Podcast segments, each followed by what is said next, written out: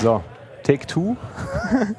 Muss ja keiner wissen. Muss ja keiner wissen. Schneiden wir raus, ne? Gut, äh, genau. Ähm, Geekstammtisch 35. Ähm, ich mache jetzt nicht wieder diesen Witz, dass das der Schlag auf Schlaf kommt, aber auf jeden Fall dabei der Dirk. Und der Basti, hallo. hallo. Genau. Und mit dem der Mario. Hallo. Genau. Hallo Mario. So. Lass doch mal die Leute da stehen. Ja. ja, das ja nur für uns lustig. Ja, nach dem zehnten Mal haben wir das jetzt drauf, ne? Genau, genau, passt.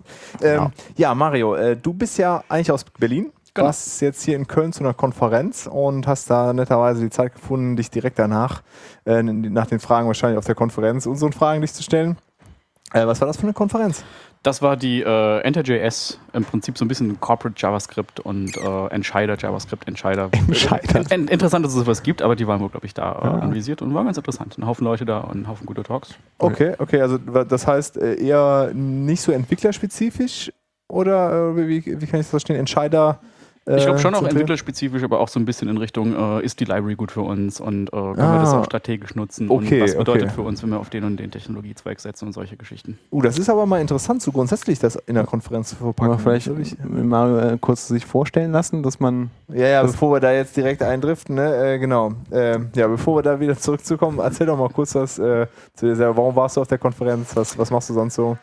Ich habe im Prinzip einen Talk gegeben äh, und das war einer von den zwei Security Talks auf der Konferenz, weil ja auch JavaScript Security, DOM Security, Browser Security eine große Rolle spielt und mhm. äh, das auch mit einbezogen werden sollte. Und ich habe einen Talk gegeben, der hieß ähm, DOM hört dich keiner schreien und hat so ein bisschen äh, über, über, Lücken und Tücken und Gräuel und äh, Verwunderlichkeiten im, im Browser DOM ja. erzählt und was, wie das Angreifer nutzen können, beispielsweise Webseiten, die an sich sicher gegen Angriffe sind, dann tatsächlich, tatsächlich doch noch angegriffen werden können. Das okay. war so ein bisschen der Schwerpunkt. Und das, das heißt, du machst was mit Security genau. äh, sonst so? Also wir machen ja. was mit Computern und Mario macht was mit Security.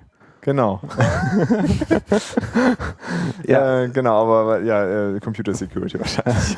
ja. Äh, Magst du so ein bisschen ausholen, was du da, wie du dazu gekommen bist ja. und was du da so machst, wo, wo du arbeitest, wie du arbeitest? Ja, ähm, ich mache das seit acht Jahren und habe eine kleine Firma in Berlin. Äh, wir sind 15 Leute insgesamt und bieten im Wesentlichen Penetrationstests, Trainings, Consulting und solche Geschichten an und äh, ja, sind halt ein bisschen stolz darauf, dass wir halt größtenteils Handarbeit machen und nicht irgendwelche Scanner einfach drüber rutschen lassen, sondern dass wir halt tatsächlich uns mit dem Zeug auseinandersetzen und, mhm. und äh, versuchen halt so möglichst viel von der App zu verstehen, die wir testen und dann möglichst viel, möglichst viel an, an, dem Ding kaputt zu machen. So, so gut wie wir halt können. Okay, okay. Und dann natürlich fairerweise dem, dem Klienten auch erzählen, was wir kaputt gemacht haben, wie wir es kaputt gemacht haben und dass es kein anderer mehr tun kann. Okay. Äh, seid ihr dadurch teurer? Also das, das klingt nach sehr viel Arbeit. Also äh, keine Scanner zu verwenden und also ja ich weiß nicht, ob man da über Preise reden kann oder sowas. Ähm, ich glaube auch gar nicht mal, dass wir so teuer sind. Ähm, aber es ist, glaube ich, eine andere Herangehensweise, weil ja. du die Applikation halt einfach erst kennenlernen musst. Also du musst sie halt vorher gesehen haben, um zu wissen, wie viel Aufwand das erfordert was Schwachpunkte sein können, ja. ähm, was eigentlich die Assets, also dass das Wertvolle ist, was ein Angreifer tatsächlich haben wollte, was er dann damit machen könnte die oder Kronjuwelen. Genau, die Kronjuwelen. Ja, und teuer ist wahrscheinlich auch das Fall. Also ja. Es ging eher darum, ist es dadurch irgendwie schwieriger, euch zu platzieren auf dem Markt, irgendwie das zu verkaufen? Habt ihr da irgendwie Erfahrungen gesammelt, dass das, dass das ein bisschen gedauert hat, bis, bis der, der Mehrwert davon, also mir erschließt sich der Mehrwert relativ schnell, also wenn du mhm. das sagst, Handarbeit und äh, der, der, das Verständnis der Applikation ist halt viel höher bei euch und dadurch kann ich mir gut vorstellen, dass man ganz andere Sachen findet. Ist das schwierig, das zu kommunizieren an, an Kunden? Jein, die, die ersten Jahre waren ein bisschen schwierig, aber ich glaube, das ist bei jedem Startup ja. der Fall und äh, irgendwann sprach sich das halt einfach rum. Okay. Und das, dann kam das eins zum anderen, ein paar Großkunden kamen hinzu und mittlerweile läuft das ganz stabil. Ist, ist das so, dass ihr, dass, dass ihr prinzipiell keine Scanner einsetzt oder also das einfach nicht euer Haupttool ist, wenn ich das jetzt richtig habe? Das ist nicht unser Haupttool, weil Scanner können beispielsweise keine logischen Bugs sehen. Wenn ja. äh, du eine Bug hast, äh, oder wenn du eine Applikation hast, wo bestimmte Prozesse ineinander greifen müssen und bestimmte User Sachen machen müssen, die nur andere bestimmte User sehen können, dann kannst du mit dem Scanner da nicht hinkommen, weil das kann der Scanner ja nicht verstehen. Das heißt, du musst die Applikation erstmal gesehen haben, verstanden haben, um dann überhaupt das Szenario zu kennen, was du potenziell angreifen kannst. Aber würdest du jetzt sagen, Scanner einsetzen macht gar keinen Sinn oder ist das halt, was man nö, vielleicht nö. zusätzlich einfach noch irgendwie so regelmäßig laufen lassen kann? Genau, oder? fürs gute Gewissen kann man die schon laufen lassen, aber man muss sich darüber im Klaren sein, dass die halt nicht alles sehen können per Design. Das geht einfach nicht. Mhm. Klar. Ich meine, das ist ja auch irgendwie total naheliegend, ne? Also, mhm. ja, klar. Äh, Bestes Beispiel ist, wir nehmen ein komplexes Registrierungsform, wo bestimmte Bereiche im Form noch validiert werden, beispielsweise der, das Alter eines Users. Und der Scanner muss ja erstmal erkennen, dass dann ein bestimmtes Feld überhaupt ein Datumsfeld ist und dann realisieren, dass die Applikation zurückgibt, so hey, du kannst nicht 300 Jahre alt sein, bitte mach das nicht, um überhaupt durch dieses Form durchzukommen. Das heißt, daran scheint der Scanner meistens schon, weil sie nicht den Kontext des Formulars verstehen können, mhm. den Mensch natürlich sofort sieht. Ja. ja. ja. Und ähm, äh, das, also das, das sind jetzt so Scanner, die jetzt von, von außen das System betrachten. Was ist mhm. mit solchen, es gibt, es gibt da auch so statische Analyse. Mhm. Software, die irgendwie so Programmierbugs, so die typischen Muster erkennt oder sowas mhm. in der Richtung. Ist das, fällt, fällt, das dann bei dir auch unter Scanner, wenn du von Scannern sprichst, oder ist das noch was anderes? Die nutzen wir auch, wenn es angebracht ist. Ähm, einer bei uns aus dem Team, der Johannes, der hat beispielsweise RIPS geschrieben, äh, einen Scanner für PHP-Code, also auch für statische Analyse. Und das findet uns halt einfach die, die Syncs. Ähm, die Methodologie, weiß ich nicht, ob die jedem klar ist. Äh, in der Thematik sprechen wir meistens von Sources und von Sinks. Und Sources sind dann Quellen von Input oder Quellen von Inhalten, die man potenziell beeinflussen kann. Also User-Input, Formular, genau, Daten genau. Input von anderen Apps, Input von der Datenbank, all das sind Sources. Mhm. Und dann hast du Sinks, also sprich die Punkte, wo der Input irgendwann ankommt und wo was mitgemacht wird. Und dann hast du mhm. Sinks, die sind kritisch. Zum Beispiel ein Eval ist ein kritischer Sink, weil Eval nimmt einen String und macht daraus Code. Das heißt, du hast da einen Sink, der kann potenziell zu Problemen führen. Mhm. Und wenn du dann die Situation hast, dass du eine Source hast, und deren Input wandert dann durch, langen, durch lange Wege, durch diverse Konditionen hindurch irgendwann in den Sync rein. Dann hast du eine Verwundbarkeit und dann hast du eine Lücke und die kannst du dann im Zweifelsfall sogar auch exploiten. Okay. Aber das musst du halt einfach erstmal verstehen, musst halt sehen, wo kommen die her, wo gehen die hin und dann kannst du ungefähr abschätzen, was du damit machen kannst und dann anfangen zu testen. Macht ja sowas wie so, also du sagst jetzt statische Analysen, gibt es auch, also je nach Software könnte man sich ja oder Umgebung könnte man sich auch dynamische Analysen. In JavaScript ist das, ist das super sinnvoll, dynamische Analysen zu machen, aber ehrlich gesagt, äh, auf unseren Erfahrungswerten basierend ist man schneller mit manuellem Debugging, Breakpoints setzen, schauen, wo wandert was wann hin. Ja. Üblicherweise ist es ein regulärer Ausdruck, den man anwendet auf die App, um die Syncs zu finden. Dann schaut man sich die Syncs an, setzt Breakpoints und guckt, was dann tatsächlich von den Sources irgendwann tatsächlich da drin landet. Mhm. Und dann hat man einen relativ guten Überblick darüber schon, wie der Code funktioniert, was er eigentlich macht. Äh, führt ihr diese Tests dann in einer, in einer Testumgebung durch oder möglichst nah an der Produktivumgebung? Das kommt ganz auf den Klienten an. Wenn der Klient sagt, nee, wir wollen Live-System, dann machen wir Live-System und das ist dann immer ein bisschen kritisch. Manchmal sagt der Klient, ihr kriegt einen Testrechner, manchmal sagt der Klient, ihr kriegt eine VM, richtet euch das selber ein. Okay. Manchmal sagt der Klient, hier ist ein Server, hier ist SSH, äh, macht was ihr wollt. Äh, das kommt wirklich ganz aufs Projekt an. Okay, also völlig mhm. unterschiedlich. Okay. Genau. Was ist euch so am liebsten?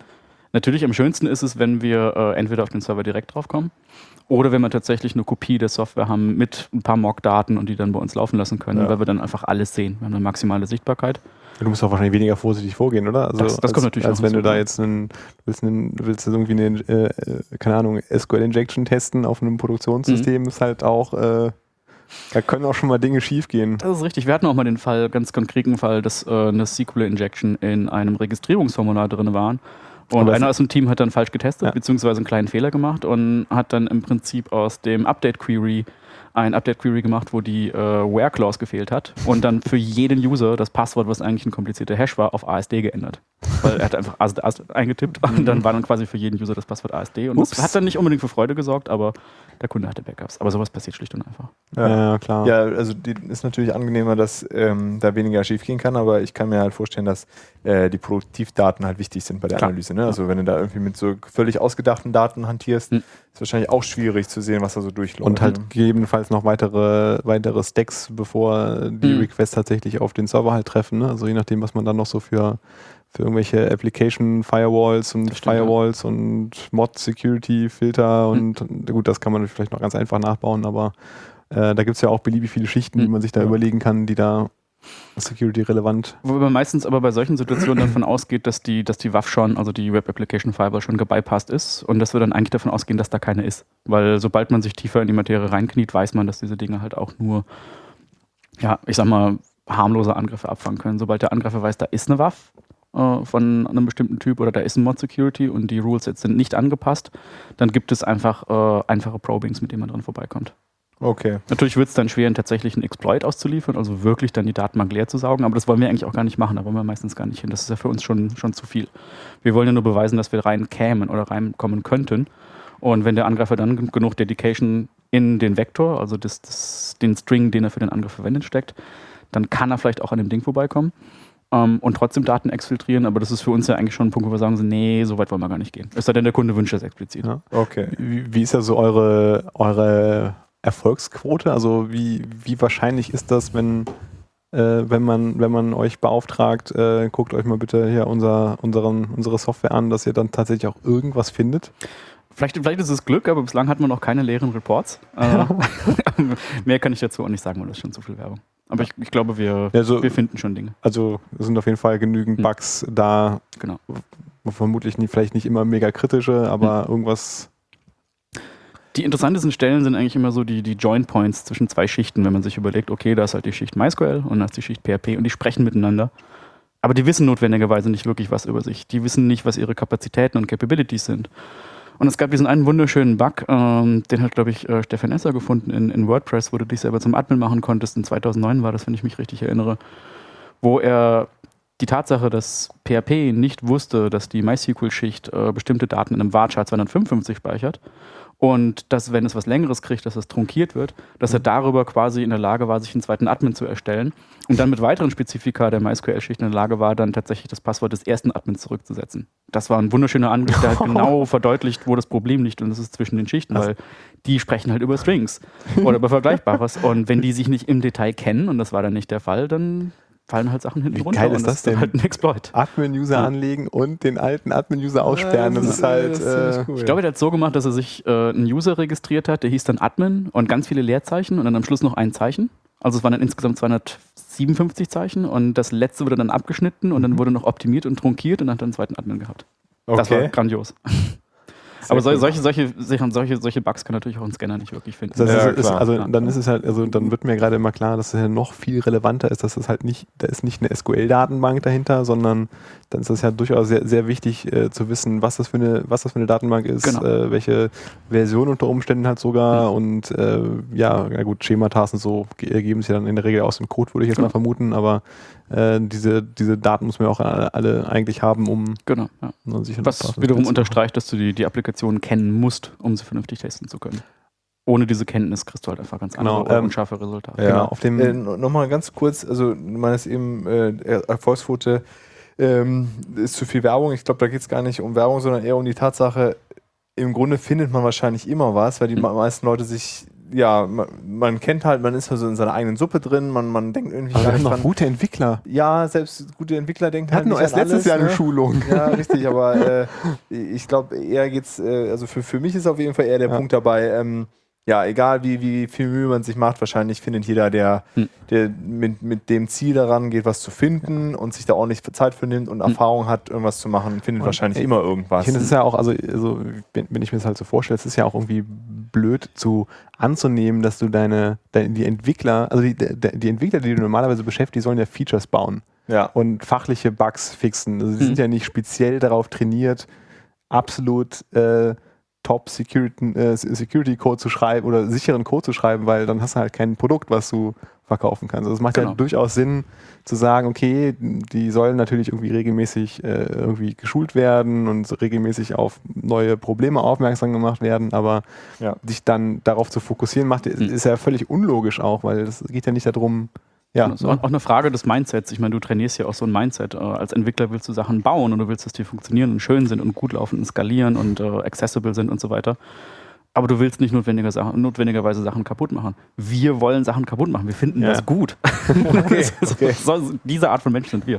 ja. Ähm, dass wir das tatsächlich gut finden und deswegen natürlich auch Freude dran haben, neue Wege zu finden, wie wir das machen können. Mhm. Und äh, ich habe persönlich gar keinen Bock drauf, Sachen zu bauen. Das macht mir halt einfach keinen Spaß. Ich habe es früher selber gemacht, ich war früher selber Entwickler, aber irgendwann den Spaß dran verloren. Und fand es halt viel interessanter, eben Schwachstellentests zu machen. Und so formt sich natürlich über die Zeit auch ein Mindset. Und du siehst halt einfach andere Dinge, die die Leute, die mindestens genauso brillant sind, wie, wie man selber noch viel brillanter, Ähm, Fokus halt aber niemals sehen könnten, weil sie schlicht und, schlicht und einfach diesen Fokus nicht haben. Ja. Mhm. Ähm, Wie lange, ähm, wie lange seid ihr denn in so, so einem Projekt? Ist natürlich wahrscheinlich auch total Hm. unterschiedlich, wie groß, aber wenn man sich jetzt so eine, keine Ahnung, irgendeine Web-App, die so mittlerer, ja, keine Ahnung, wie man Mittlerer Größe, Dirk, ja, ja, genau, aber äh, was kann man sich denn so vorstellen? Also wie, wa- was für, für ein Zeitrahmen? Das kommt drauf an. Wir gucken uns das meistens an für einen halben Tag und dann Okay. machen wir einen ersten Aufschlag und wir haben dann 5-Täger oder 10-Täger oder 15-Täger und teilweise auch Projekte gehen über 50 Tage. Aber Das kommt ganz auf die Größe an. Okay. Die Anzahl der Server, was ist alles im Scope. Kann ja auch sein, dass der Kunde sagt, im Scope ist jetzt nur Cross-Site-Scripting und SQL Injection, aber ihr dürft keine Denial of Services finden. Auf gar keinen Fall. Ähm, okay, dann machen wir das halt nicht. Ja, aber, wer nicht nach Fehler sucht, der findet auch keine. Genau. Ne?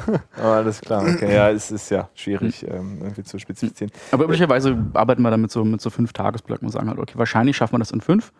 Wenn wir das nicht schaffen, dann schlagen wir meistens zehn vor und sagen dann maximal zehn Tage. Und wenn wir schneller fertig sind, dann sind wir schneller fertig. Und wenn nicht, dann schöpfen wir die zehn Tage aus. Okay, Ja. okay. Ja, das ist ja schon mal. ne, Das ja, Ich meine, das sind ja auch äh, das sind ja Dinge, die dann in Personenjahren äh, gebaut worden sind. Also ja, ja, deswegen schon- halt genau. die, die Frage, ne, wie. Äh, Und du musst ja eigentlich ja jedes Mal neu anfangen, ne? Also ich meine, wenn du jetzt irgendwie, äh, ihr auditiert wahrscheinlich auch regelmäßig, Mhm. also irgendwelche Sachen, äh, und dann äh, schaut ihr euch dann Diffs an, so was so alles passiert ist? Oder wenn geht wir ihr die Diffs kriegen, dann ja, die kriegen wir halt nicht immer. Ah, Okay, aber ansonsten würdet ihr das wie ein neues Projekt eigentlich betrachten und geht davon aus, dass nichts mehr so ist, wie ihr das letztes Jahr vorgefunden habt? Oder? Nein, wir haben natürlich schon Entwicklerkontakt und dann üblicherweise auch jemanden auf der anderen Seite, der uns dann auch erzählen kann, was neu hinzugekommen ist und was besonderen Fokus braucht. Äh, Wir versuchen es trotzdem dann so agnostisch wie möglich anzuschauen, aber wenn wir solchen Input haben, ist es natürlich hilfreich. Weil Ja, dann klar. testen wir nicht doppelt. Aber auch in dem, was halt dann alt erscheint, kann ja wiederum eine Zeile neuer Code drin sein, die dann wiederum was kaputt macht. Du hast irgendwo noch ein Goto reingerutscht oder so und Ja. dann, äh, ja. ähm, du hattest eben schon mal Terminologie angesprochen. Magst du irgendwie, gibt es so einen Standardsatz an, an Begrifflichkeiten oder so eine, so eine Art Glossar, was du mal kurz ausspannen magst in, in dieser Welt? Das hatten wir jetzt gerade die Source.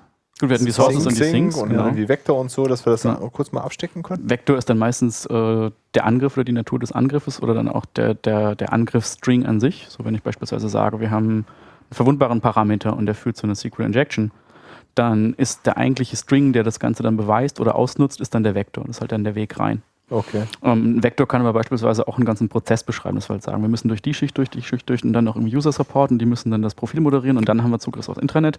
Das wäre auch ein Angriffsvektor, ähm, der dann in seiner Gesamtheit beschreibt, was tatsächlich passiert ist. Okay. Und das wiederum ist dann quasi innerhalb des Scopes. Ähm, der Scope sagt dann alles, das, was im Scope drin ist, schaut ihr euch an. Also ist nicht so ganz weg, weg von, der, von, der, von der üblichen Definition von Scope oder Scope-Objekt oder sowas in der Art. Es Okay. definiert im Prinzip, was wir uns angucken dürfen und auf welche Verwundbarkeiten wir testen sollen.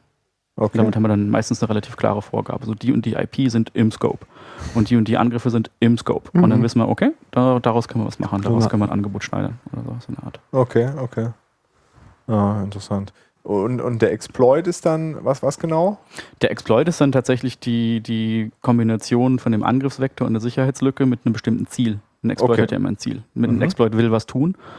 Und wenn wir beispielsweise bei dem Beispiel von der SQL Injection wieder sind, dann wäre der Exploit tatsächlich das Extrahieren der kompletten Ja, Datenbank. oder Admin werden, oder Admin werden, genau. wie es bei dem WordPress-Beispiel Okay, das sind genau. zwei unterschiedliche Exploits dann quasi, ja? Also Genau. weil es zwei unterschiedliche Ziele sind. Genau. Ah, okay. Ja, ich hatte es bisher mehr so verstanden, dass es überhaupt irgendwas. Ja, äh, ich, also aber okay, es ist ja, ist ja gut zu wissen. wird das durch du die, durch die Bank weg immer so, immer so scharf getrennt, weil also ich höre auch gerne mal, dass man mehrere Exploits äh, kombinieren musste, um daraus, wobei das wäre ja auch denkbar, ne, dass Genau. man mehrere Exploits nimmt, um daraus einen neuen Vektor zu bauen, der dann einen weiter, also der quasi so ein, so ein Meta, Genau, das, das beschreibt die Terminologie, glaube ich, ganz gut. Ja. Ähm, das war das letzte Mal, glaube ich, war die Rede davon äh, bei den Pound-to-Own-Geschichten, wo es dann gegen Browser geht, wo dann beispielsweise zwei Lücken in Exploits umgewandelt wurden oder Exploits für diese Lücken geschrieben worden sind. Und das eine war dann Crash und das andere war ein Memory Leak und kombiniert konnten die beiden Exploits dann zu einem neuen Exploit werden, der tats- tatsächlich dann zur Codeausführung führt. Ah, okay. okay. Hm. Ja, man hat das ja mit diesem, mit diesem Stuxnet ja gelesen, wo sie ja keine Ahnung wie viel Dutzend Windows Security, also Windows Exploits eingekauft haben, um dann daraus noch neue Sachen zu bauen, also wie sie dann über tausend Ecken irgendwie dann, dann verschiedene Schwachstellen ausgenutzt haben Mhm. und ähm, ja, Genau, der Exploit ist wie gesagt das, was dann tatsächlich wirklich ein Ziel hat und dazu führen soll, dass das, was du als Angreifer willst, auch am Schluss bei rausfällt. Okay. Das kann dann auch sehr ins Detail gehen in Richtung, okay, mein Exploit ist instabil oder mein Exploit muss gehärtet werden oder es kann sein, dass ja schon jemand anders auf der Kiste ist, der darf aber nicht sehen, dass ich auch gerade exploite, deswegen muss ich unsichtbar sein. Also es kann halt ein gehärteter Exploit oder ein Stealthy Exploit oder was auch immer sein. Das sind halt Okay. noch Zusatzattribute. cool. Ne? Weil was bringt dir ein guter Exploit, der halt nur in einem von zehn Fällen läuft? Also musst du Ja, musst halt. Energie reinstecken und den schön machen und Ja. entwickeln, dass er halt auch stabil läuft. Aber das macht ihr nicht. Wir machen das nicht. Äh, Wir hören meistens äh, vor, der, vor der Exploitation-Phase auf. Es sei denn, es ist auch im Scope. Also wir haben auch Klienten, die sagen, hey, äh, geht wirklich bis zum Schluss. Und dann machen wir das natürlich auch. Okay, aber, Aber den- das ist eher selten. Okay, den meisten reicht. Ja, die wollen ja eigentlich nur wissen, wie man reinkommt weiß, und das dann- was ist und wie das passieren kann und was sie tun können, um es Ja, zu verhindern. Ja. Und vielleicht auch, äh, wie man auch das zukünftig verhindern kann. Also man, bietet ihr noch irgendwie sowas wie Workshops, also wo man genau. irgendwie dann die Ergebnisse dann, also nicht nur irgendwie nur so präsentiert, sondern auch so, worauf könnt ihr achten, was solltet hm. ihr so an Best Practices? Das machen wir, genau. Es gibt Trainingsworkshops, die, die man anbieten können für PHP, für Web-Applikationen, für Browser Security, Client-Side Security und solche Geschichten. Da kommt es auch wieder ein bisschen auf den Klienten an ähm, wenn wir einen Test machen, wo wir feststellen, dass die Applikation ausgereift ist und dass es einen vernünftigen Prozess gibt, der auch Security berücksichtigt mhm. und dass Security Teil der CI ist und was nicht alles, dann brauchen wir die nicht nochmal zu unterrichten. Dann finden wir vier, fünf, sechs Bugs und sagen, okay, wir haben, glaube ich, alles gesehen und dann macht er die mal dicht und so und so macht er das und wir sehen uns in einem halben Jahr wieder. Es gibt aber auch Klienten, wo wir hinkommen und sagen, okay, die haben nicht nur Bugs, die haben ganze Familien von Bugs oder ganze Klassen, ganze Generationen von Bugs und sind eigentlich hoffnungslos verloren. Und da ist dann meistens ein Training, was, was das. So ein bisschen Basics und. Genau. Äh Genau. Okay. Äh, was ist Encoding, was ist Filtering, was ist Escaping, wann nutzt ihr was, äh, welche Header müsst ihr setzen, dass es dann doch glatt läuft und so weiter und so okay. fort. Weil da bringt es dann einfach nichts zu sagen, ja, ihr habt übrigens 738 XSS-Lücken und 3650 SQL Injections, weil ihr Escape nämlich gar nicht. Die sind hier in den 250 ähm, genau. Seiten PDF-Dokument ja, äh, ausgedruckt. Ja. Äh, Tschüss. Ja. Sobald wir merken, dass sowas tatsächlich der Fall ist, dann gibt es einen Anruf, wir sagen halt, okay, Pentest ist gestoppt. Ihr, soll, ihr kriegt jetzt ein White Paper oder halt ein angepasstes Dokument, was halt auf die Problematiken oder auf die, auf die Root Causes eingeht und dann kommen wir mal vorbei, wenn das okay ist. Okay. ja, gut, das, äh, ja, das, macht das kann ich mir auch Sinn. Ja. Das kann ich mir auch durchaus vorstellen, ne? weil man einfach, also überleg mal irgendwie, sonst fängst halt irgendwie an, im Startup da deine Anwendung zu bauen, du rast da durch deine Features durch und auf einmal wirst du vom eigenen hoffentlich vom eigenen Erfolg irgendwie überrascht und kommst halt nicht mehr dazu, die Sachen, die du irgendwann mal schön machen wolltest, schön zu machen und am Ende hast du dann ein paar Jahre Entwicklung dann irgendwo drin und weißt halt nicht mehr, wo vorne und hinten ist und hm. Also kann ich mir, kann, kann ich mir gut vorstellen, dass, ja. dass es da passiert, dass man da so reinstolpert. Ne? Ja, es ist so, ein bisschen umgekehrt äh, zum, zum guten Wein. Wenn du halt siehst, dass ein Code irgendwie schon zehn Jahre alt ist, dann weißt du, oh, oh. oh Noch nie auditiert. ja. Oder selbst wenn es vor zehn Jahren auditiert worden ist, äh, damals gab es halt eine komplett andere Bedrohungslage. Viele Angriffe, die wir heute kennen, waren damals noch gar nicht bekannt. Mhm. Und äh, deswegen wird man da auf jeden Fall Lücken finden, die, die ja. schlicht und damals einfach noch nicht gesehen werden konnten, weil sie nicht dokumentiert waren. Ähm, wie, wie, ist das so mit, äh, mit Scope? Du sagtest ja, das kann ja von äh, von man betrachtet jetzt nur irgendwie so Cross-Site-Scripting-Sachen, also wirklich so client-bezogene Sachen bis hin zu Applikationsstack oder mhm. Architektur drumherum. Äh, habt ihr da dann irgendwie dann Spezialisten für alles Mögliche? Weil ich, also wenn da jetzt, wenn es jetzt bis zum Betriebssystem oder sonst oder, oder in irgendwelche Appliances mhm. runtergeht, da muss man ja schon extrem breit aufgestellt sein, um, stimmt, ja. Um tatsächlich äh, oder Gott bewahre, es gibt irgendeinen Service, der mit irgendeinem Windows-Server redet und auf einmal hast du dann auch noch äh, Windows da irgendwie mit drin? Und also wie. Äh, wie da, haben, da haben wir die richtigen Leute für im Team. Äh, also meine Fähigkeiten mit, mit Datenbanken beispielsweise sind limitiert. Also ich, ich kann eine SQL-Injection finden und sie ausnutzen, aber ähm, wenn es nur kompliziert auszunutzen ist, totally blind SQL Injection, wo ich gar kein Feedback vom Server kriege, nur ahne, dass da was ist, dann macht das jemand anders, weil das, da ist mein Gehirn zu klein für. um, genauso wenn wir Binary Pen Tests machen oder so in der Art, also tatsächlich kompiliertes äh, auseinandernehmen müssen, das macht auch jemand anders, weil das kann ich nicht. Ähm, und wenn es dann wiederum um Browser geht, um JavaScript, um Flash und so weiter, dann, dann wäre ich dann wieder dran. Andere Leute, die wir im Team haben, sind sehr, sehr, sehr, sehr gut im Brute Forcing, was auch eine Kunst ist. Also sprich, das massenhafte, der massenhafte Versuch, Passwörter zu erraten. Wir haben einen Team, der das quasi nur macht und der brutforst sich halt in der Nacht einfach durch das Admin-Login durch und dann ist er halt drin und ich habe keine Ahnung, wie er das macht, das aber er kann das. Das funktioniert heutzutage noch? Genau, das funktioniert noch überraschend häufig, ja. Wobei das ist ja schon, also ist, fällt das dann, ja, das stimmt, das fällt auch noch unter Pentesting, ne? Weil genau. wenn es nicht, wenn, nicht teuer genug ist, so ein Passwort äh, hm. zu bestätigen und man halt äh, mit beliebiger Geschwindigkeit dadurch hm. kann, dann äh, okay, krass. Und was gibt's da noch so? Also welche, welche Spezialecken deckt ihr da noch so ab? Ähm, wir haben ein paar Jungs im Team, die machen, wie gesagt, Binary Security. Ähm, Datenbanken sind natürlich ein Thema. Ähm, Wenn es dann an ältere Geschichten geht wie Cold Fusion, dann, dann hat man auch gerne jemanden, der das noch kann. Das ist okay. was, was Großvater noch wusste. Das ist so ein Macromedia Server Fu. Ja, ja, ja, ganz, ganz, ganz, ganz gut. Okay. ist nicht schlimm, dass du das vergessen hast. Okay. ähm, dann, wenn wir über Java sprechen, da ist auch jemand im Team, der halt da schwerpunktmäßig macht, weil da ja. habe ich auch persönlich gar keine Lust drauf. Und äh, dann wiederum Flash mache ich halt ganz gerne selber, weil das, das macht halt Freude und ist auch noch eine Herausforderung. Passiert im Client und ich spreche, glaube ich, ganz gut ActionScript mhm. und solche Geschichten. Das passt halt einfach dann irgendwie zusammen. Irgendjemand ist immer da. Wir haben einen Mathematiker, der macht die Krypto, ähm, weil auch das können die wenigsten im Team, müssen sie auch gar nicht, weil es halt auch ein komplexes Feld ist. Von ja, daher, ja. spätestens dann an Krypto geht oder Browser-Krypto, dann ist er dann wieder an Bord. Und das passt ganz gut. Ja. Äh, ist das so äh, eine Veränderung in den letzten, äh, ja, acht Jahre ist ja schon eine ganz schöne Zeit, sind irgendwie viele neue Frameworks gekommen, mhm. sind dadurch ein paar Probleme weggegangen. Ich kann mir vorstellen, es gibt bestimmt neue Probleme, aber mhm. haben sich zumindest einige dadurch erledigt, mehr oder weniger. Es verlagert sich viel in den Browser, das ist erstaunlich. Also es ist tatsächlich so, dass jetzt mehr und mehr View- und Controller-Logik tatsächlich im Browser passiert und dass das Server eigentlich, zumindest bei neu gebauten Applikationen, wirklich nur noch irgendwelche, irgendwelche JSON-Blobs zurückliefern oder XML-Blobs ja. und eigentlich gar nicht mehr viel entgegennehmen. Das heißt, wir haben schon, würde ich sagen, wenn wir uns die letzten Projekte anschauen, in den letzten Monaten einen deutlichen Zuwachs bei den Projekten, die rein kleinseitig passieren. Oder wo der Server nur noch eine ganz kleine Rolle hat und im Prinzip nur noch Daten liefert. Was eigentlich auch gar nicht so schlecht ist, aber das sind halt auch einfach neue Challenges, die dabei rausfallen. Aber was sind das dann für, für Sicherheitslücken? Also geht es dann auch noch um irgendwie SQL-Injections oder die sehen wir natürlich auch noch und die sehen wir auch häufig, gerade bei älteren Applikationen oder ja. bei großen organisch gewachsenen Applikationen. Aber alles, was neu reinkommt, Browser-Apps und so weiter, da gibt es weder einen SQL-Server und, und demzufolge auch keine SQL-Injections. Ja. Um, ähm, und da ist halt einfach viel JavaScript und viel DOM XSS und viel Injections von der Schicht. Okay. Und nicht mehr so viel, was man auf einem Server, der vielleicht sogar gar nicht mehr, mehr existiert, machen kann. Ja. Oder irgendwohin persistieren sie ihre Daten und. Du, das kommt auf die App an. Uh, teilweise untereinander, teilweise dann auf dem, auf dem Telefon, uh, auf dem Device selber. Okay, okay. Hm. Oder irgendwo ein Local Storage, was dann wiederum okay. im Client ist. Uh. Okay.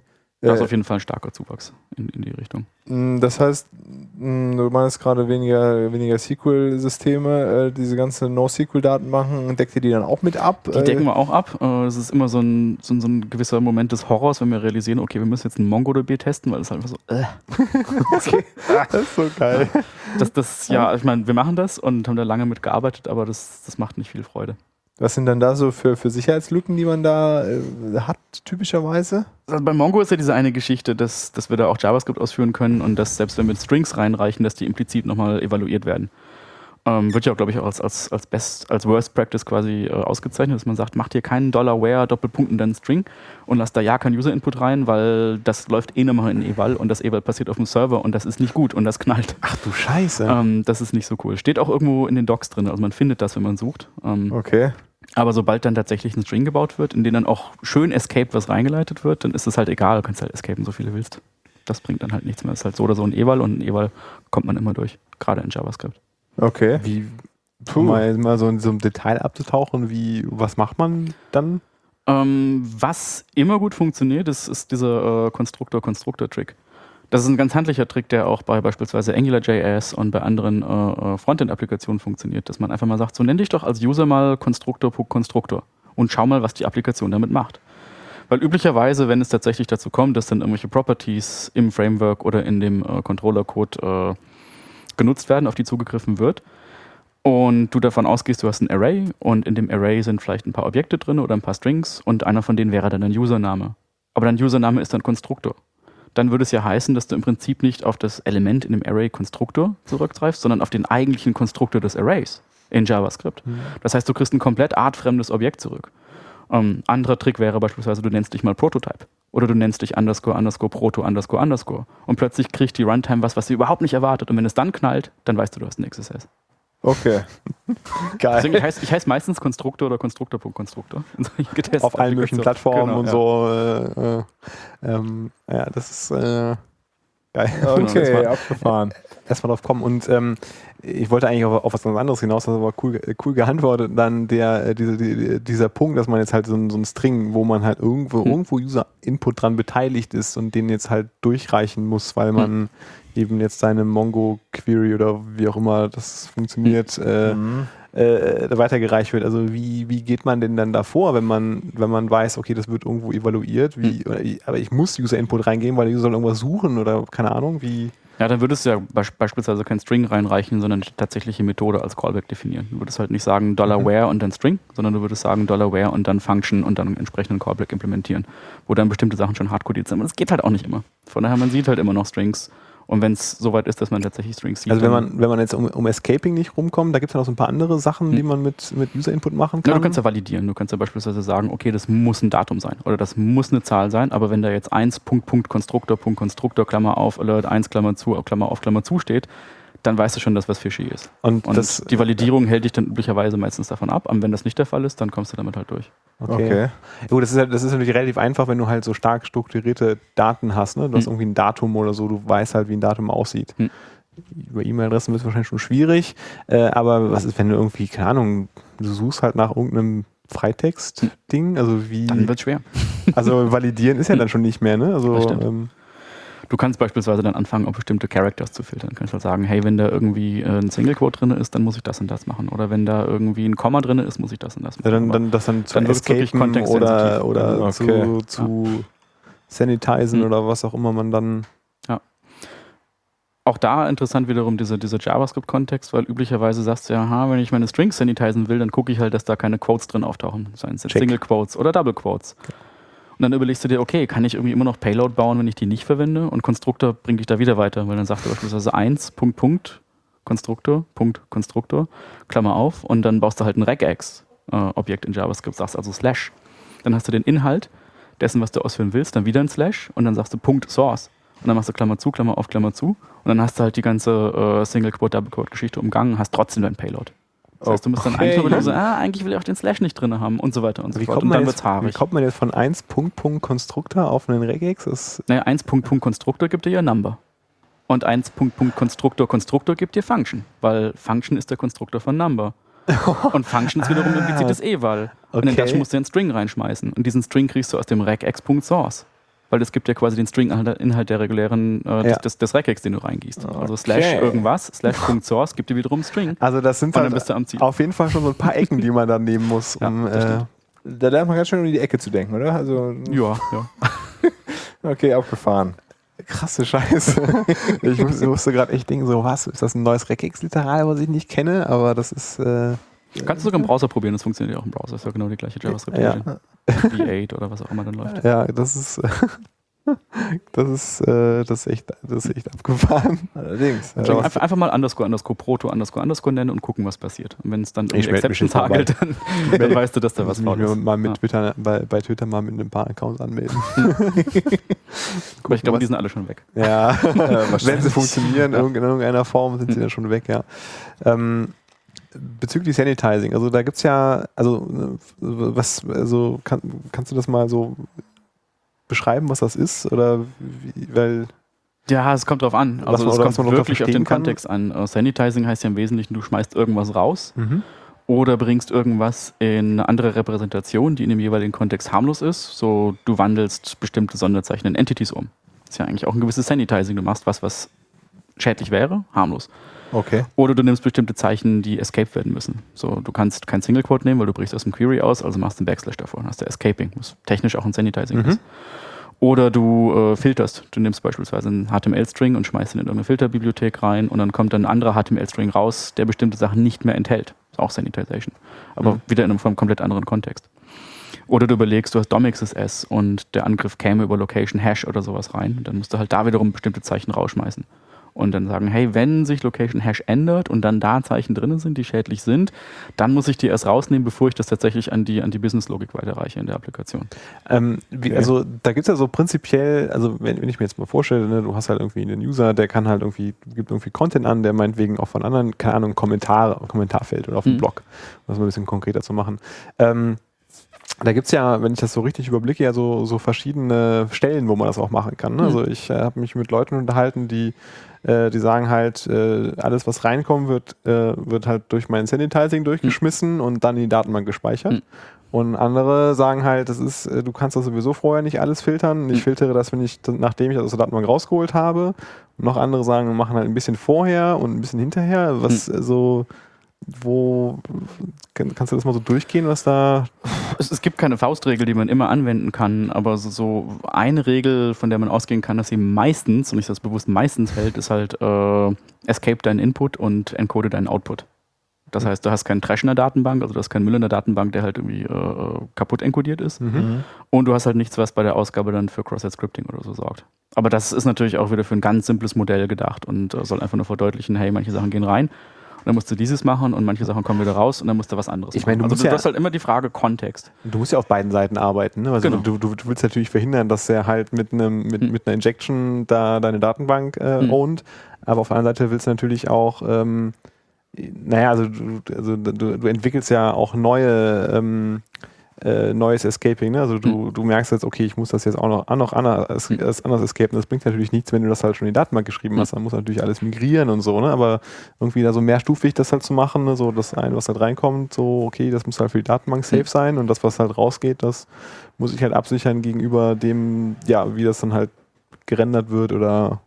Genau, du mhm. brauchst halt im Wesentlichen zwei Informationen wenn du sanitizen willst. Du brauchst einmal die Informationen, die du sanitizen willst, und dann brauchst du die Informationen, um welchen Kontext es sich handelt. Und nur dann kannst du es erfolgreich lösen. Weil Kontext wäre dann, das geht in die Datenbank oder? Kontext wäre, es landet in einem href-Attribut von einem Link. Oder es ah, landet okay. zwischen zwei Elementen. Oder es landet in einem Stylesheet. Oder es landet in einem JavaScript.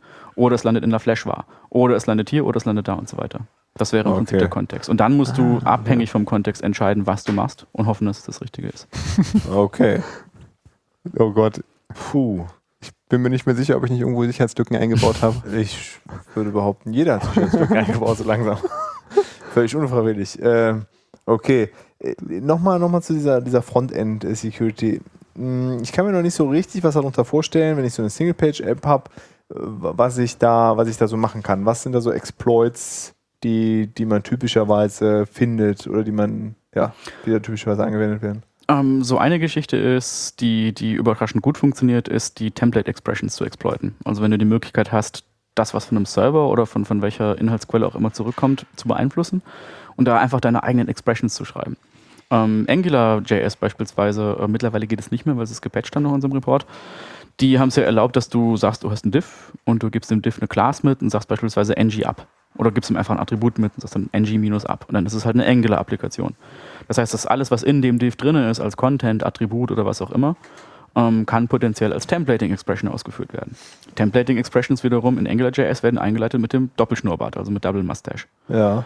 Und wenn du erstmal da drin bist und wenn du so eine Double Mustache injizieren kannst, dann kannst du Template Expressions ausführen. Jetzt sagt das Framework, ah, Template Expressions sind ja eigentlich ganz cool und du kannst dich nur in dem Scope bewegen, den wir dir geben. Und selbst wenn da eine Injection ist, bist du eigentlich relativ safe, weil du bist halt in unserem limitierten Scope. Aber dann machst du dir beispielsweise wieder die JavaScript-Features zunutze und nutzt wiederum Konstruktor, Konstruktor. Weil dann sagt das Scope-Objekt, hey, ich kriege da eine Expression rein, ich passe die mal. Der erste Bestandteil ist Konstruktor. Oh, habe ich, ist aber nativ. Und der zweite Bestandteil ist auch Konstruktor. Oh, habe ich, ist aber auch nativ. Und schwupp bist du beim Function Constructor. Und der letzte Part, der reingereicht wird, ist dann String und der wird evaluiert. Und das wäre so ein ganz, ganz klassisches Beispiel. Okay. Das so das, äh, und, das und, dann hat man quasi die, die GUI, wie sie da, da ist, äh, um, umgangen und kann genau. tun, was man möchte. Ja. Es war ganz interessant, äh, einer von den, von den kleinsten Payloads, die wir für, für AngularJS gebaut haben, war tatsächlich das, ein diff, ng up und da drin schnurrbart auf, schnurrbart auf, Konstruktor, Konstruktor, Euler 1 mit den doppelten Klammern, schnurrbart zu, schnurrbart zu, diff geht zu. Ähm, und das war dann intern so kaputt, dass es tatsächlich zwei Alerts gegeben hat, nicht nur einen. Ich weiß nicht, wo der zweite herkommt, so ein Backup-Alert, aber es gab dann zwei. Geil. Das war schon so eine Stelle im Code, das sollte genau. niemals genau. passieren. Ja. Falls das doch passiert, machen wir einen Alert. Es war dann auch so eine Situation, okay, ich finde es schön, dass es einen gibt, aber ich habe keinen Bock zu debuggen, warum der der zweite ist. Von daher, ja, wir schreiben euch einfach einen Bug-Report. Ja, was ist nicht in Ordnung. Das findet ihr schon raus. Ja. Wo der zweite herkommt. Gibt es irgendwie so eine, also gut, so, so, so Templates als, als, als neue Quelle, aber gibt es irgendwie so eine neue, so eine neue Kategorie von, von, von, von Angriffen oder so von, von neuen Grundproblemen, die durch, durch diese Single-Page-Apps entstehen? Oder ist Nein. das einfach nur komplexer JavaScript-Code, der vorher, in, also der ist einfach nur mehr also wo einfach nur mehr Code im Client ist und das, das deswegen die Fläche äh, vergrößert wird. Na, also im Prinzip ist es, ist es die gleiche Schlacht, aber auf einem anderen Schlachtfeld, weil du hast früher hast du den Server und der Server hat Daten gekriegt, hat die gefiltert und zurückgegeben und den Browser gegeben und alles war in Ordnung. Aber das passiert heute alles im Browser. Also im Prinzip ist der Browser die, die, äh, äh die neue, der neue Sync. Also halt alle die Sachen, die du injizierst, landen auch direkt im Browser, weil es gar kein Server mehr da ist, der das Ganze kontrolliert und filtert und so weiter. Das heißt, du musst dich als, als jemand, der seine App verteidigen will, an die Gegebenheiten des Browsers anpassen, nicht mehr an die Gegebenheiten des Servers. Und das ist natürlich neu. Weil im Browser hast du kein Strip-Tags oder kein HTML-Entities oder sowas in der Art. Das gibt es da schlicht und einfach nicht. Okay, selber und bauen oder? Selber bauen, was meistens gut geht, aber dann für uns. oder halt einfach ähm, schauen, dass du halt eine Library findest, die das für dich entsprechend kontextsensitiv handelt. Aber das, aber das ist ja dann, das, das bedeutet ja schon, dass, dass, die, dass die Fläche größer geworden ist, oder? Weil ich, wenn, wenn du hast ja vorher, also wenn du das halt vorher auf dem Server gemacht hast, dann mhm. hast du da hast du ja deine relativ definierte Umgebung. Du weißt ja, äh, du, du, du, du kennst ja deinen dein, dein, dein Kontext, in dem du mhm. dich bewegst, du kennst ja deine Sprache und dein, und dein, und dein Framework. Heißt natürlich nicht, dass man da keine Fehler macht, mhm. aber es ist wenigstens eine sehr bekannte Umgebung im Vergleich zu dem Browser, wo du jetzt da von erstmal, keine Ahnung, zig Hersteller plus, hm. äh, keine Ahnung, wie viele äh, Versionen zurück da potenziell User vorbeikommen, ist das nicht so eine, ist das nicht eine deutlich größere Fläche, die Im, es zu beachten gilt? Im Prinzip hast du recht, äh, wobei ich größer ein bisschen schwierig finde, weil es halt so quantitativ ist von, von der Begrifflichkeit her. Es ist anders und es ist komplexer. Ich weiß nicht, ob es größer ist, aber es ist zumindest komplexer und du musst mehr Dinge über den Browser wissen, als du zuvor wissen musstest. Weil zuvor wusstest du halt, okay, ich schicke den Markup und der rennt das dann. The End. Jetzt musst du wissen, wie verhält er sich in genau der spezifischen Situation, in genau der spezifischen Version, wenn er dieses und jenes DOM-Objekt kriegt. Was passiert denn intern? Wo landet das dann? Äh, ändert sich was? Wird was Neues angelegt oder wird was Existierendes überschrieben? Oder sind wir plötzlich in einem Kontext, wo wir mit den nativen JavaScript-Methoden und äh, äh Objekten hantieren können und so weiter und so fort? Also es ist vielleicht nicht größer von der Oberfläche her, aber komplexer, wenn du erstmal drin bist, beziehungsweise wenn du damit arbeiten musst. Okay. Ja, und, und Browser ändern sich auch täglich. Ich meine, Server waren nicht immer ein Target, was halt sich so schnell bewegt hat wie mhm. der Browser. Browser ist halt ein Moving Target. Ja, du weißt heutzutage äh, gar nicht mehr, ob du jetzt schon wieder eine neue Chrome-Version bekommen hast genau. oder es ist ja es ist ja auch nicht mehr wirklich sichtbar, was da, was da passiert. Ähm, früher war aber, alles besser. Aber es ist ja, ja genau, früher waren, früher waren nur noch die Browser noch ein bisschen äh, Genau, sicherer, yeah. einfacher. Einfache äh, Nee, aber das ist ja nochmal eine ganz andere Dimension als jetzt aus, sag ich jetzt mal, unserer Entwicklersicht, weil, ne, wenn du jetzt den Kunden fragst, so, wo, welchen Browser targetet ihr, targetet ihr denn? Also welchen gibt ihr so quasi First-Class-Support? Das ist ja nochmal eine ganz andere Frage, äh, weil, also, weil der, der Scope ist ja wahrscheinlich noch viel, viel größer, hm. weil nur weil du sagst, du gibst nicht mehr 100% Support für die 10% der User, die jetzt mit einem, keine Ahnung, i6 vorbeikommen hm. oder so, aber äh, potenziell gibt es da ja genauso Risiken also, ne, also, hm. also hat, es ist so diese Security-Anforderung nochmal noch mal eine Ecke weiter, Klar, ich mir zumindest vorstellen. Wenn der Klient sagt, okay, unsere App, die läuft beispielsweise nur als Chrome Packaged App, äh, dann machen wir natürlich Frown Faces, weil dann ist unsere, unsere Oberfläche, auf der wir uns austoben können, stark limitiert. Klar kann man immer noch viel machen, aber da geht halt nicht mehr so ganz viel. Ähm, wenn der Kunde hingegen sagt, okay, ja, ist schon eine Webseite und äh, kann auch Firefox und sollte auch IE11 und IE10 können, das ist natürlich, yay, IE10, awesome, weil da haben wir wiederum ganz andere Möglichkeiten.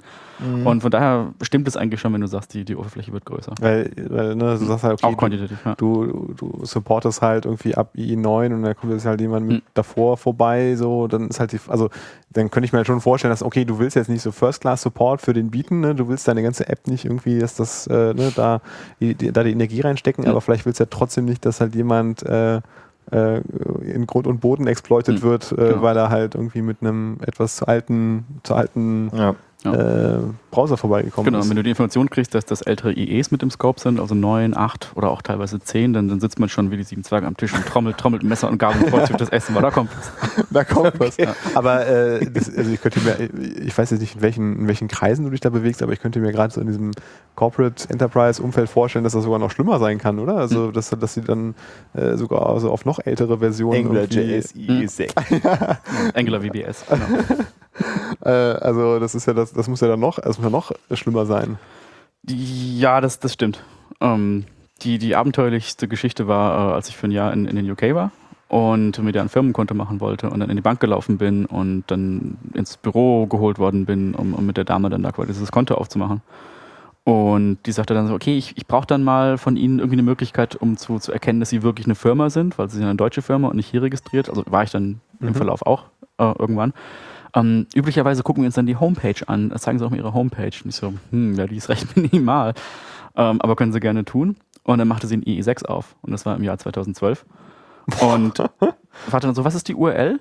Und man, man ist halt in der Bank und sie ist in einem Bank-Intranet und sie öffnet den IE6 und fragt den Kunden nach einer URL, die sie eintippen soll. Dann musst so, du doch eigentlich sagen, ja danke, ich gehe äh, doch äh, ja, die Straße ich bin, ich weiter. Ja, ich bin auch tatsächlich gegangen. Das, das, war, das war halt einfach, das geht halt einfach nicht. Halt so da konnte der Mario nicht ja. drüber hinwegsehen. Das war so, oh, raus. Mein Geld? Nee. ja, aber das ist halt, also ich meine, wir lachen, aber ich glaube, das ist, äh, gut, vielleicht ist es mittlerweile nicht mehr ganz so schlimm, aber ich glaube, das, das, das gibt es immer noch. Mhm. Also die halt einfach so, ein, so, ein, so, eine Migrationsangst haben oder mhm. beziehungsweise dass halt einfach so ein, so, so ein riesen Impact halt auf alles Mögliche hat, mhm. weil es äh, Myriaden von Intranet-Anwendungen gibt, die halt mit irgendwie ActiveX und nur genau, EE ja. und integriert irgendwie mhm. daherkommen. Ähm, ja, das war sehr strategisch also, gedacht, sowas zu tun. Also dann, äh, da bist du ja, äh, also die sind halt einfach ja darauf angewiesen, ne? Und mhm. dann halt solche, dann, dann aber so, so einen Aufwand dann zu treiben, du hast einen separaten Rechner für Internet und einen anderen hm. Rechner für Intranet, das ist halt ja auch völlig unpraktikabel. Hm. Mein Rückfall kann man natürlich sagen, dass es einfach eine extrem schlechte strategische Entscheidung ist, auf, auf uh, ein proprietäres Produkt zu setzen und sagen, so, wir setzen auf das ActiveX-Pferd, weil das führt uns in den Sonnenuntergang. So, ja gut, aber ich meine, also, yeah, sure.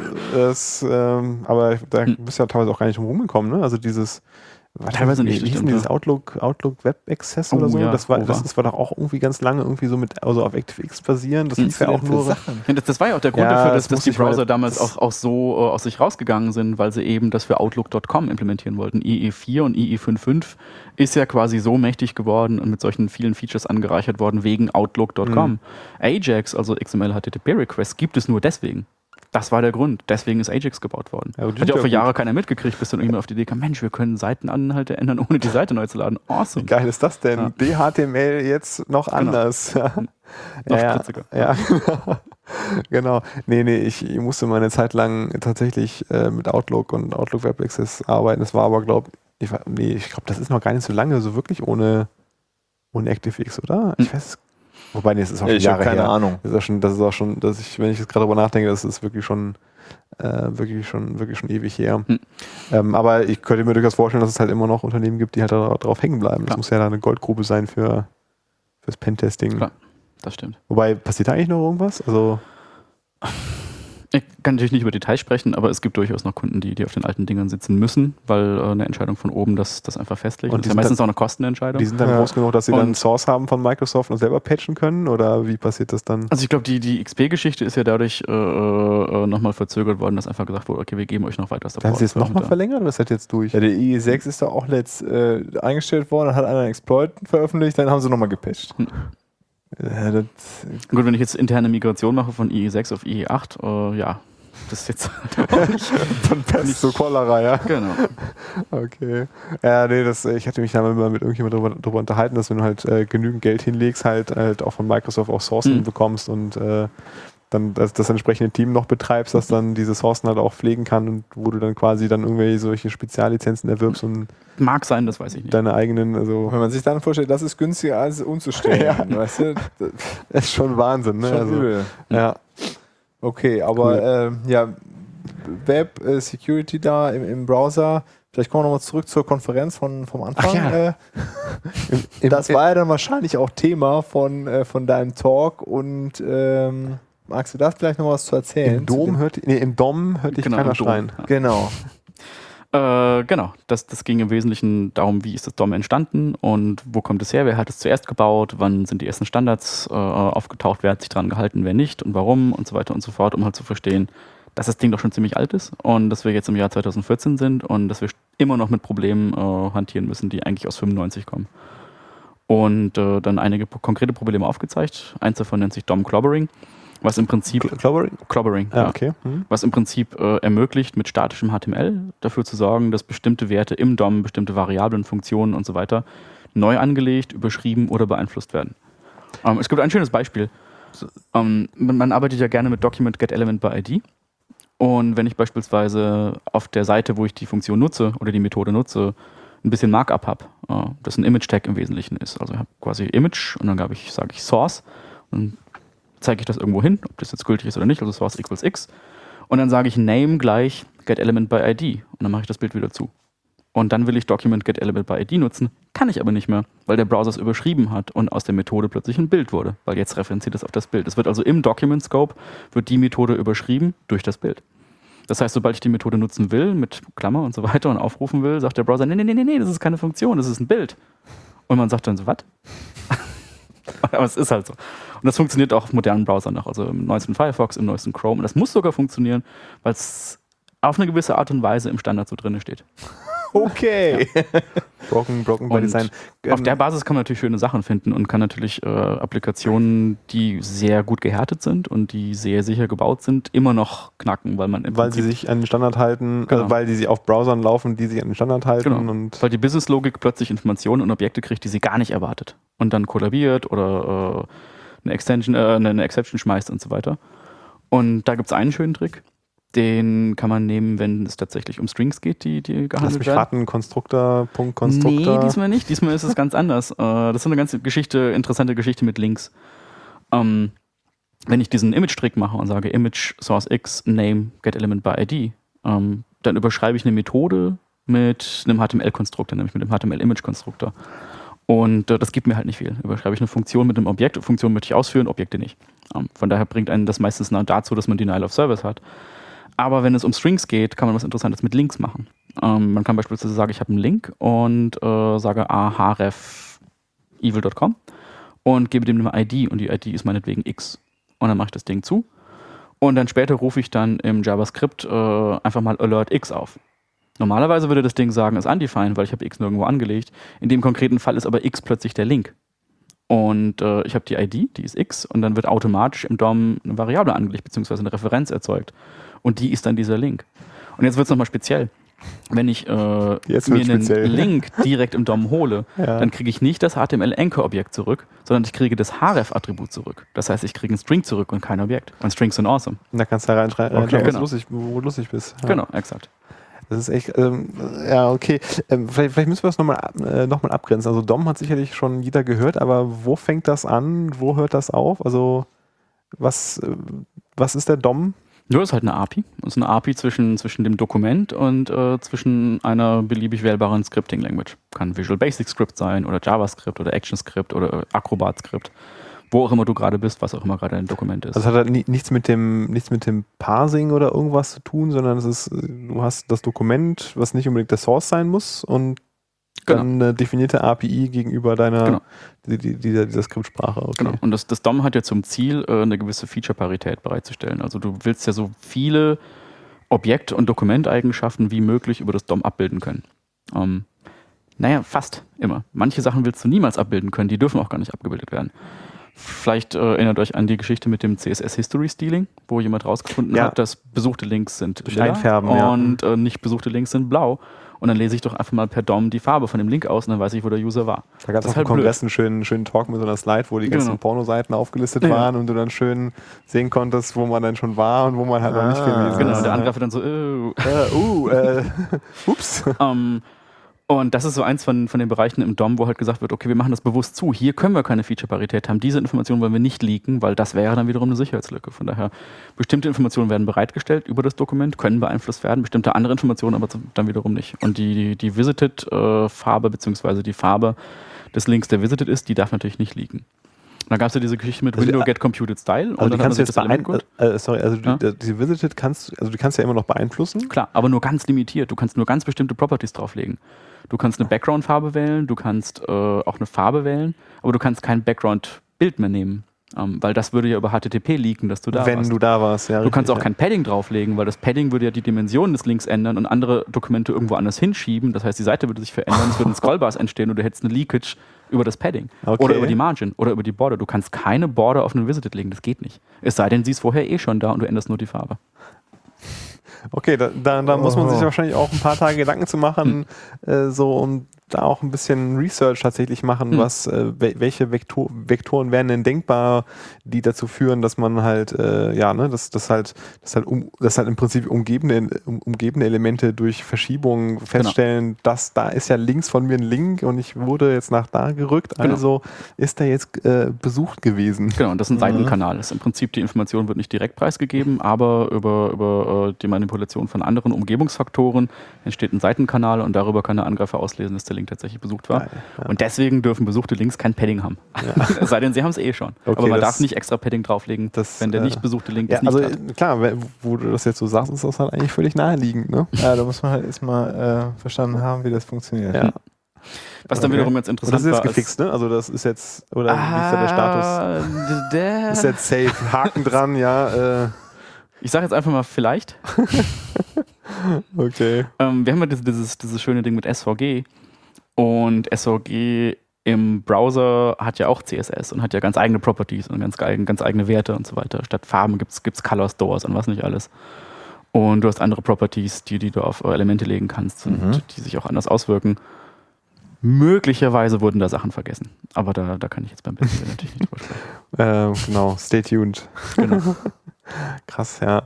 Ähm, ja, ich, ich könnte mir gut, also ich, ich, lese auch in letzter Zeit immer, immer mehr so über diese, also über SVG als neuen, als neuen Einfallsvektor in, äh, in, in die Browser, weil hm. das halt nochmal so eine ganz neue Komplexitätsdimension hm, irgendwie aufmacht stimmt, ja. in dem ganzen. Eigenes DOM, eigene Elemente. Also es, aber es ist ja nicht nur ein eigener DOM, sondern also du, du kommst ja schon von dem SVG in den anderen DOM. Genau, aber es ist immer, noch, ist immer noch ein eigenes individuelles DOM. Äh, aber die können natürlich miteinander sprechen. Ja. Aber das macht es natürlich auch unheimlich hart, damit zu arbeiten. Äh, ich kann mich an diesen einen wunderschönen Angriff erinnern von, von Paul Stone, ähm, der darauf basiert, dass du SVG-Filter nicht nur auf SVGs anwenden kannst, sondern auch auf HTML-Elemente. SVG-Filter sind, sind was? Äh, Im Prinzip kannst du auf SVG-Elemente kannst du Filter legen. Äh, die sind dann mit FE geprefixed und die können dann beispielsweise äh, Blurring machen. Ach so, okay, oder okay. Hm. Color Matrix und ja. solche Geschichten. Halt okay. einfach den, den, die Optik des Elements ändern. Und du kannst sie halt beliebig schichteln, äh, schachteln und kannst halt sagen, so, ich nehme jetzt mal einfach fünf Filter und lege die auf ein HTML-Element. Und dann machen die was. Und das kostet halt Computing Time. Oder GPU-Time. Und dann sage ich halt, okay, dann nehme ich halt einfach mal 5000 Elemente, 5000 Filter und lege die auf ein Element. Und das kostet halt ein bisschen mehr Zeit. Also auch ein DOS im Prinzip. Nee, noch viel schöner. Äh, über Domänengrenzen hinweg Buchstaben lesen. Ja, das, das war richtig nett.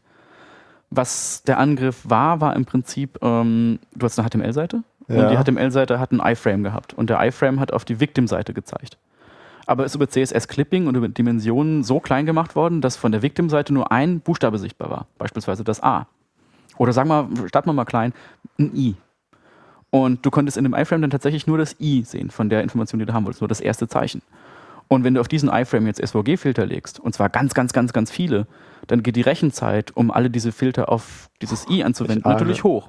Aber nicht so sehr hoch, weil das I ist simpel und nicht so komplex. Ähm, aber es geht mehr hoch als beispielsweise für kein Zeichen, weil wenn du nur eine weiße Fläche hast und da einfach ganz viele Filter drauflegst, dann kostet das fast gar keine Rechenzeit, weil gibt ja nichts, gibt ja nichts zu berechnen. ist ja nur Blurfilter auf ah, weiß, okay. whatever. Sobald du aber einen Blurfilter in 5000-facher Ausführung auf das i legst, muss der Browser ja ganz oft blurren und das kostet halt Zeit und die kannst du messen. Und dann legst du das Ganze beispielsweise auf ein E und das E ist ein bisschen komplexer als das I. Das heißt, es kostet noch mehr Zeit. Und dann legst du das Ganze auf ein A und das A ist noch komplexer als das E. Das kostet also noch mehr Zeit. Und der Angriff hat im Prinzip herausgefunden, welche Differenzen existieren, wenn du einen beliebig komplexen Filter auf einen geklippten Buchstaben in einem iFrame legst und hat die Zeiten extrahiert und daraus abgeleitet, welches Zeichen es war. Okay. Von der Seite, die die Filter ausspielt. Und das war im Prinzip Leakage von einzelnen Zeichen über Domänengrenzen hinweg und äh, universell einsetzbarer Angriff. Und das war, das, das war richtig schön. Und es ist auch gefixt jetzt, ja? Nee, ist nicht gefixt. der einzige Fix ist, dass du beispielsweise als Besitzer deiner Seite sagst, ich will nicht geiframed werden äh, beispielsweise ja. dann X-Frame Options Header setzt. Ja. Es gibt da keinen Fix, weil es ist halt einfach Rechenzeit und entweder du entfernst das Feature, ähm, aber du kannst, du kannst keinen Weg finden, dass halt jeder beliebige Filter äh, in welcher Verschachtelungstiefe auch immer die gleiche Zeit benötigt wie kein also, Filter. Du kannst, es, halt du kannst es wahrscheinlich nur, nur kaputt fixen, wenn du sagst, irgendwie iframes werden halt, sind halt ausgenommen von den Filtern, da gibt es ein Layer genau. drüber. Oder ja, aber dann nimmst du halt ein Object-Element oder nimmst ja. ein M ja, genau. oder machst es halt irgendwie. Also du kannst es nicht wirklich fixen. Und die Idee war beispielsweise zu sagen, äh, Firefox könnte ja ähm, dieses Feature, was eigentlich keins ist, äh, und die Möglichkeit, dass man SVG-Filter auf HTML-Elemente legen kann, einfach entfernen. Äh, aber jetzt haben wir ja quasi CSS-Shaders. Von ist also das, ist das, gleiche in grün oh, und das gleiche in grün und ja, Chrome. Ja. Genau. Ähm, und noch viel schlimmer, weil du noch mehr beeinflussen kannst als Angreifer. Du kannst also die Rechenzeit, die dein Filter oder dein Shader benötigt, beliebig hochskalieren und damit wesentlich präziser herausfinden, welcher Buchstabe es ist. Okay. Ist das dann, äh, das ist dann, ist, ist das das, was man unter, unter so einer Timing-Attack versteht? Genau, das ist ein Timing-Side-Channel, genau. Weil man, genau, also genau, halt auch wieder so ein Seitenkanal, man, genau. sieht, man liest das nicht direkt aus, aber Exakt. durch eine indirekte Messung kriegt man raus, äh, was da gerade zu sehen ist. Genau, du kannst Timings nehmen, du kannst Scrollbars nehmen, Seitendimensionen. Wurde äh das praktisch mal verwendet? Also hat das tatsächlich jemand, oder also war das jetzt so ein sehr elaborierter Angriff und eine Darlegung, wie das halt geht? Oder Ehrlich gesagt weiß ich es nicht, weil es ja auch schwer nachzuvollziehen ist, weil ja. du kriegst ja nicht notwendigerweise mit, wenn du geframed wirst. Manchmal wird, manchmal hm. wird das ja bekannt. Dass aber ich habe nichts, nichts davon gehört, dass es tatsächlich in the Wild eingesetzt worden ist. Ähm, aber wenn es eingesetzt worden wäre, dann wäre es höchst unwahrscheinlich, dass es jemand mitgekriegt hätte. Das ist halt das Problem. Weil du siehst ja nichts in deinen Logs. Du wirst ja nur einmal requested. Also nur der User alles. sieht das, weil das ist halt Genau, sieht ja nur der User, weil halt irgendwas irgendwo langsam ist. Aber wenn du eine Single-Page-Up hast, auf der du eh die ganze Zeit bist, kannst du die ja auch missbrauchen und das Ganze halt einfach da machen. Von daher, wenn der User eine, Seite, eine Minute auf einer Seite bleibt, dann reicht das schon völlig aus, um 10, 20, 30 fällt Zeichen das, zu, zu Fällt das schon okay. unter, unter kurios oder würde dir da jetzt so, wenn du mal überlegst, so würde dir noch was krasseres einfallen, was irgendwie noch abgefahrener Ähm, wir, wir, haben mal im Team eine Attacke gebaut, die sich zunutze gemacht hat, dass in Chrome die Scrollbars stylbar sind.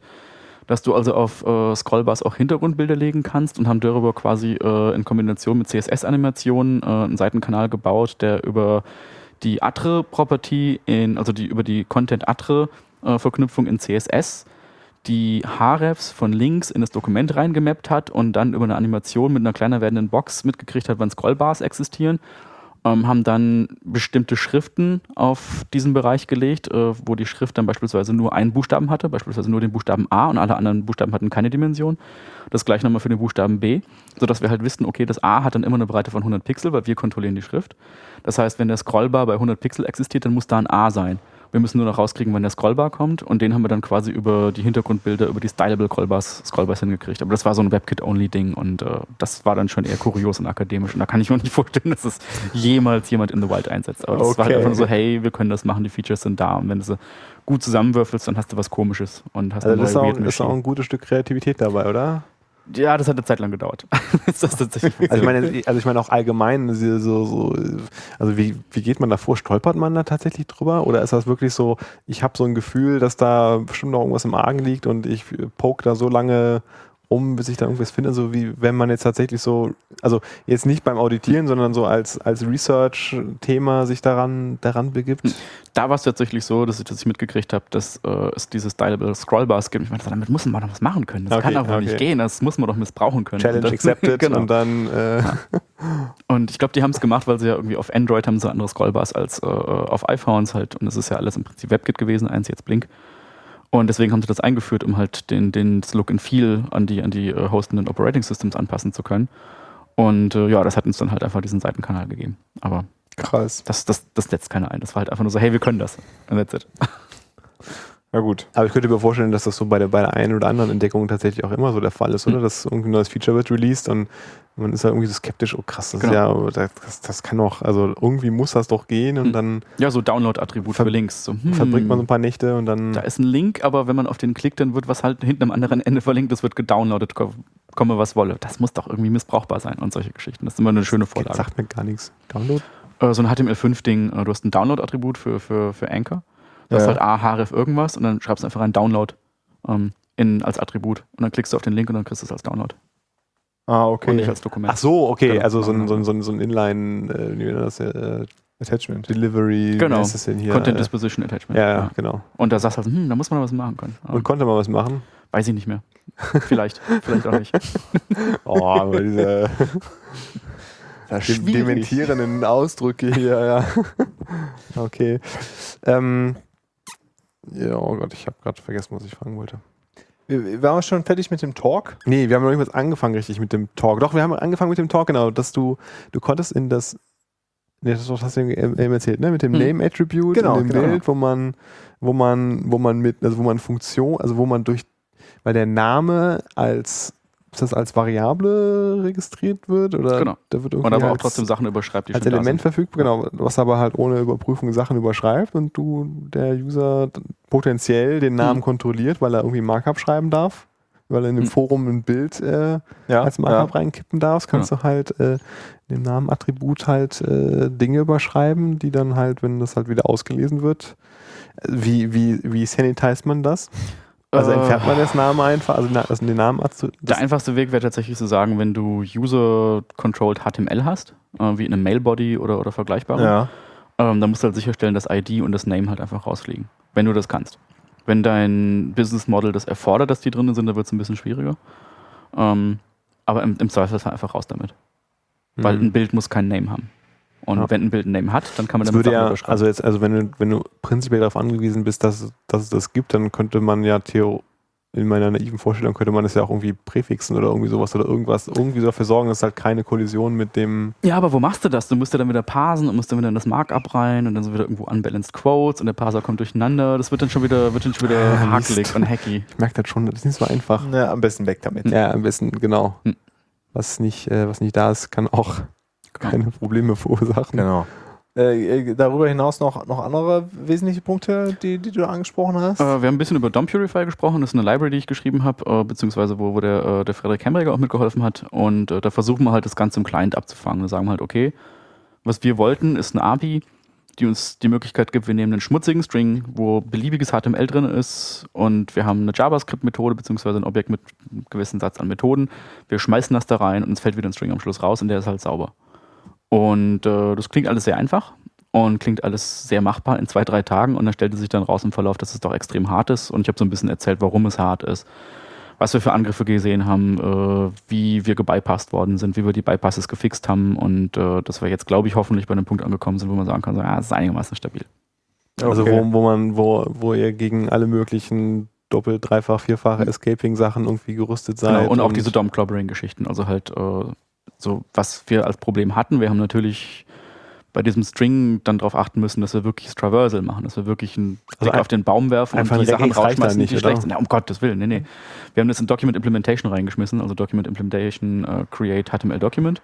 Okay, und sind dann quasi mit einem Node-Iterator über die ganzen Nodes drüber und schmeißen dann quasi alles raus, was wir nicht kennen. Was und nur das, was wir kennen und was gut ist, lassen wir drin. Was ist das für eine API? Also die, die kenne kenn ich gar nicht. Die du, du kreierst im Prinzip einen Node-Iterator und du kannst dann sagen, hey, hier ist ein Element und das schmeiße ich mal in meinen Node-Iterator rein und dann gehst du halt einfach Stück für Stück drüber. Du hast also rekursives Du läufst halt rekursiv über den DOM-Baum drüber und kannst dann. Aber halt ist das nicht schon gefährlich, dass wenn du das da reinwirfst und der da Dinge mit tut und Sachen lädt? Oder? Jo, das ist spätestens dann gefährlich, wenn, wenn halt Globbering da ist und halt bestimmte Properties überschrieben sind. Ähm, einer der schönsten Bypasses, den wir mittlerweile aber auch gefixt haben, der wäre hart zu fixen, war, dass die Leute uns einfach ein Image gegeben haben und gesagt haben, Image, Name, Body.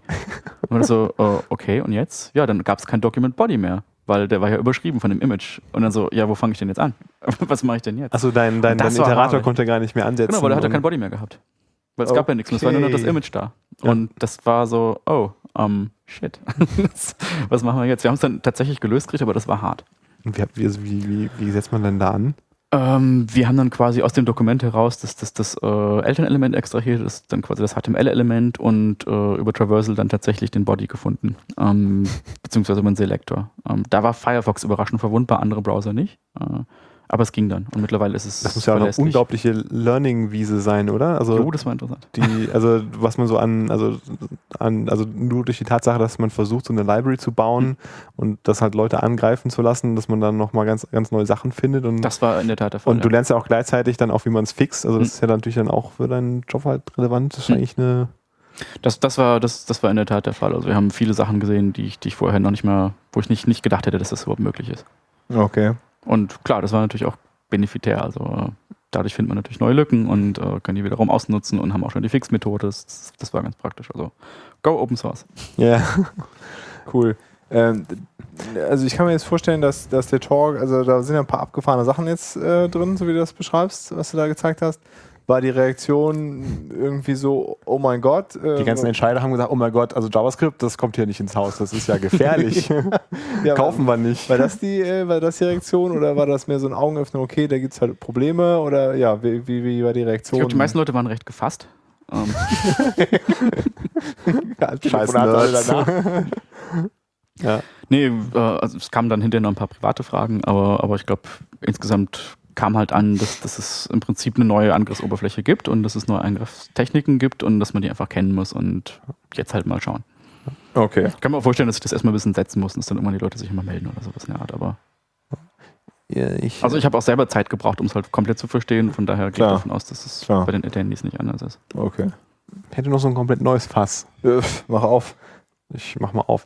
Ähm, gerade wenn es so, um so, um so ähm, ja, Single-Page-Applications vielleicht nicht, aber diese, diese ganzen Browser-Fokus, ähm, wie, wie stehst oder wie siehst du denn dieses ganze Thema mit, äh, mit Krypto im Browser, also JavaScript-Krypto? Oh, das ist eine gute Frage. Weil äh, da hört man ja viel von, dass da irgendwie viel passiert. Viele machen es, viele versuchen es, hm. viele sind schon Damit hart, endlich GPG bei Gmail hart, hart gescheitert. Hm. Ja, also das ist ja, also ne, viele sagen halt, JavaScript ist so, so die neue so die neue Universal Language und der baut darunter so die Universal VM mhm. und alles in einem, einem und ähm, ja, ne, Krypto ist halt ein essentieller Bestandteil davon und äh, es gibt ja so ein paar Beispiele, die, äh, ne, die halt äh, so mit Kleinzeit-only Krypto halt irgendwie gut schon sich hingelegt mhm. haben, weil sie irgendwie selber versucht haben, Dinge drauf zu bauen. Dann gibt es ja halt so prinzipielle Probleme mit irgendwie, dass halt so die Entropiequellen ein bisschen problematisch sind mhm. oder dass halt dann doch, dass es doch zu langsam ist und also vielleicht ist das, ich weiß nicht, wie weit ihr euch damit beschäftigt oder. Ich, ich glaube, ich kann da eine unglaublich qualifizierte und ausgesprochen smarte Antwort geben, äh, weil wir beispielsweise auch CryptoCat gepentestet haben. Wir haben Subrosa Krypto, gepentestet. Krypto? CryptoCat. Ah, CryptoCat, genau. genau. Das war doch die, das war die, die ja, ja auch zu Global Leaks, äh, Secure Drop und so weiter. Ja. Äh,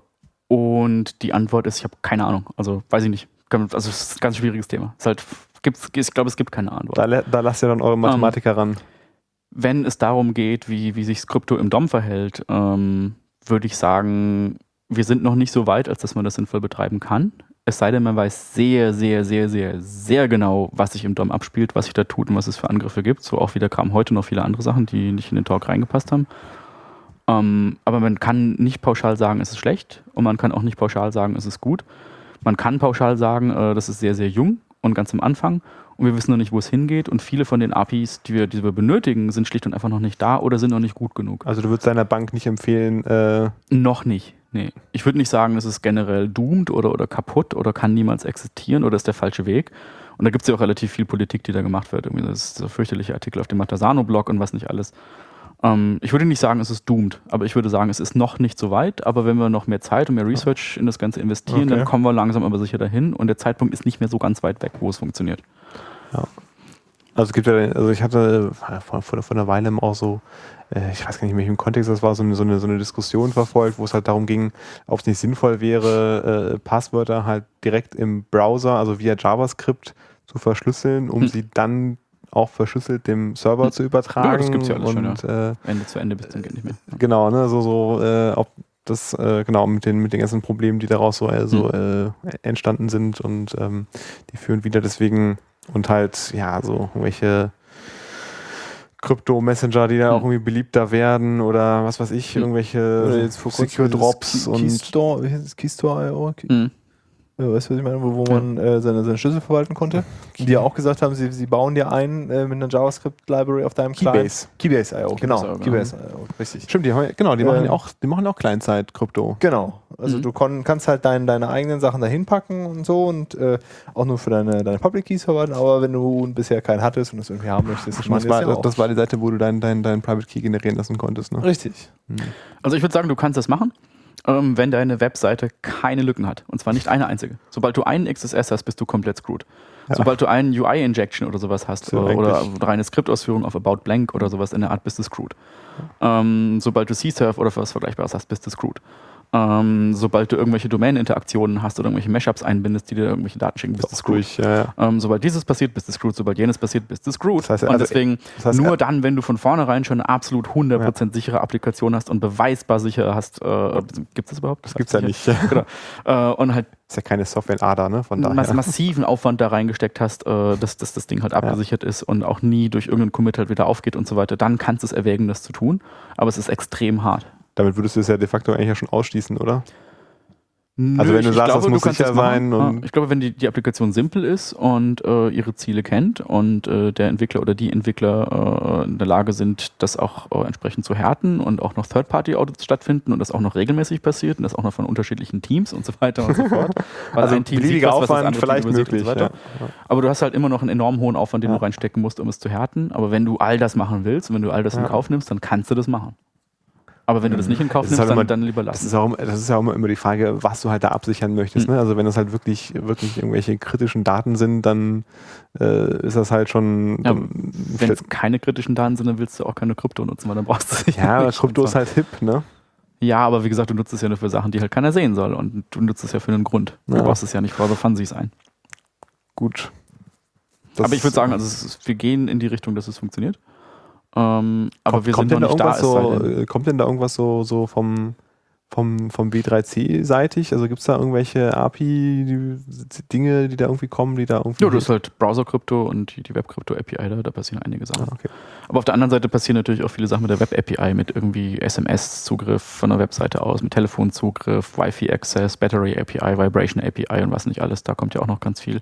Haufenweise neue Vektoren für dich. Und ja, weniger Vektoren als Exploitation-Szenarios. Und da musst du halt überlegen, so, gibt es da irgendwie Kollisionen? Kollisieren die Features irgendwie? Gibt es vielleicht dadurch einen neuen Seitenkanal? Ähm, wird der neue Seitenkanal die Vibration des Telefons sein? Oder hast du dann tatsächlich Devices, die sich über Audio unterhalten und äh, Informationen rausschicken und so weiter und so fort? Da gab es gerade ein frisches Paper zu, was gar nicht schlecht war wo es um Android-Devices ging, die halt dann einfach über nicht hörbares Fiepen sich untereinander, untereinander unterhalten haben. So die eine Webseite redet mit der anderen. Genau. Und die haben, die haben halt beispielsweise Tests gemacht, haben gesagt, so okay, äh, damit das Ganze plausibel ist, testen wir das natürlich aus der Tasche raus. Und haben dann gesagt, so, wir tun das vorne in die Tasche und irgendwo im Raum steht jemand anderes, auch mit einem Phone in der Tasche. Lass die mal schwätzen, die Dinge. Und dann haben die sich unterhalten auf Hoch- und Niedrigfrequenz und das hat funktioniert mit erstaunlich hoher Bandbreite. Und okay. kriegst, du, du kriegst es halt nicht mit. Und du kannst halt machen, was du willst im Sinne von CSP oder anderen Technologien. Äh, das geht halt dann vorbei, weil es dann einfach ist halt Sound. Und, ja. ja. Da denkt man ja auch nicht dran auch im ersten so, so Geschichten wie Sprachsynthese und Spracherkennung in Chrome ähm, gibt es einen schönen Trick. Das ist eigentlich ganz lustig. Du hast halt Sprachsynthese und du gibst halt der, der API gibst halt einen String und die, der String ist dann halt irgendwie Hey Glass. Ah, Hallo Geek Stammtisch. Ach so. Und dann erkennt er das halt und baut dir halt, äh, also nee, Blödsinn. Ähm, du gibst ihm ah. den String und dann spricht er das halt für dich. Und dann hast du aber auch die Spracherkennungs-API, ähm, die dann wiederum zuhören kann, während die Sprachsynthese-API das sagt und dann aus dem Ton wieder halt einen String macht.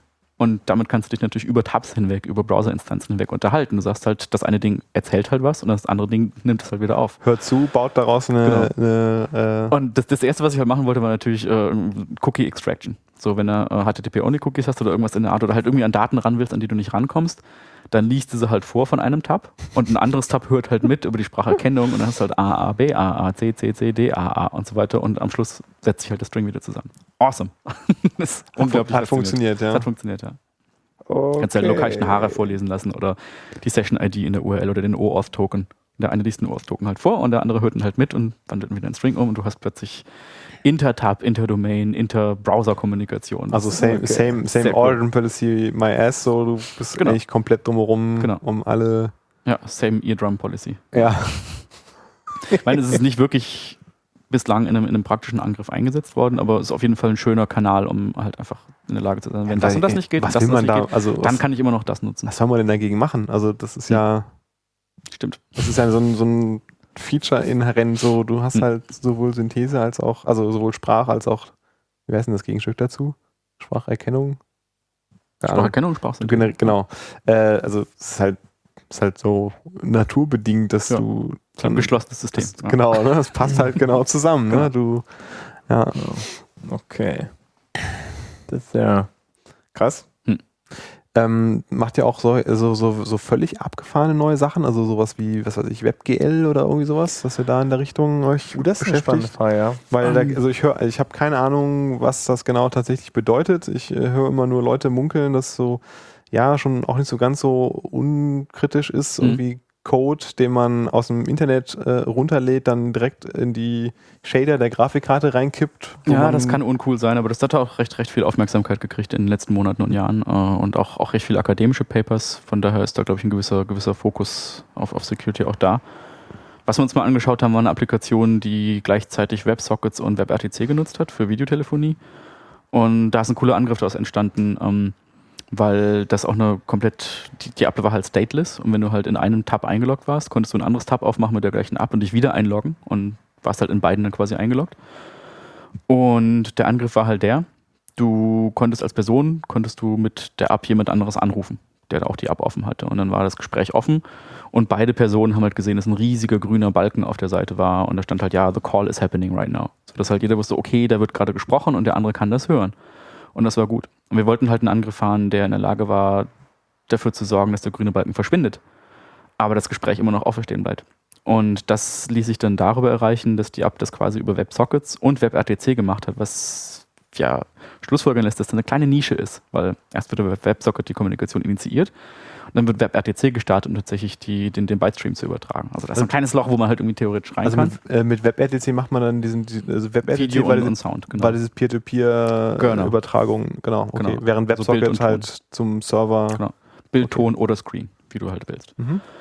Und da war es dann so, wenn dann der Angreifer einen ersten Anruf gemacht hat und das Gespräch aufrecht war, haben beide diesen grünen Balken gesehen. Hey, da ist gerade eine Kommunikation und jeder kann den anderen hören. Und dann hat der Angreifer sich in dem zweiten Tab mit dem gleichen User eingeloggt und dann das Victim nochmals angerufen. trotz des bereits bestehenden Calls, weil das ging ja, geht ja per Design bei dieser, bei dieser Art und Weise, sich einzuloggen.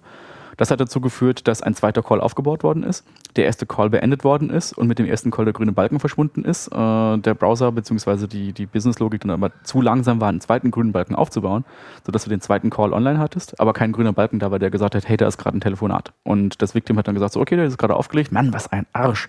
Und äh, der Angreifer hat es halt immer noch gehört. Okay. Und da muss man sich im Prinzip ja nur einen Kontext überlegen und ein Szenario überlegen, wo das dann halt passt ja. und wo es tatsächlich Schaden anrichtet.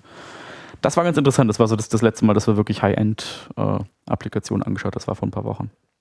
Aber cool. leider noch kein WebGL. Äh, ja, ich würde ich gerne machen. Ich weiß auch gar nicht, ob das, ob das über, über Demos und Experimente hinaus schon irgendwo sinnvoll eingesetzt wird. Hm. Also, ähm, oh, Browserspiele entwickeln ja, sich, ja. Das ja, stimmt. Geht auch mal weiter. Ja, stimmt. Das, äh, ja, wo, wobei ist das schon, ist das schon irgendwo per Default an? Ich dachte, das wäre immer so ein, so ein Developer-Extension-Feature, wo man irgendwo. Ich glaube, das ist an bin mir relativ sicher, dass es per Default an ist. In Firefox und in Chrome, glaube ich, auch. Ja, okay. Ja. Ich würde jetzt nicht drauf schwören, aber.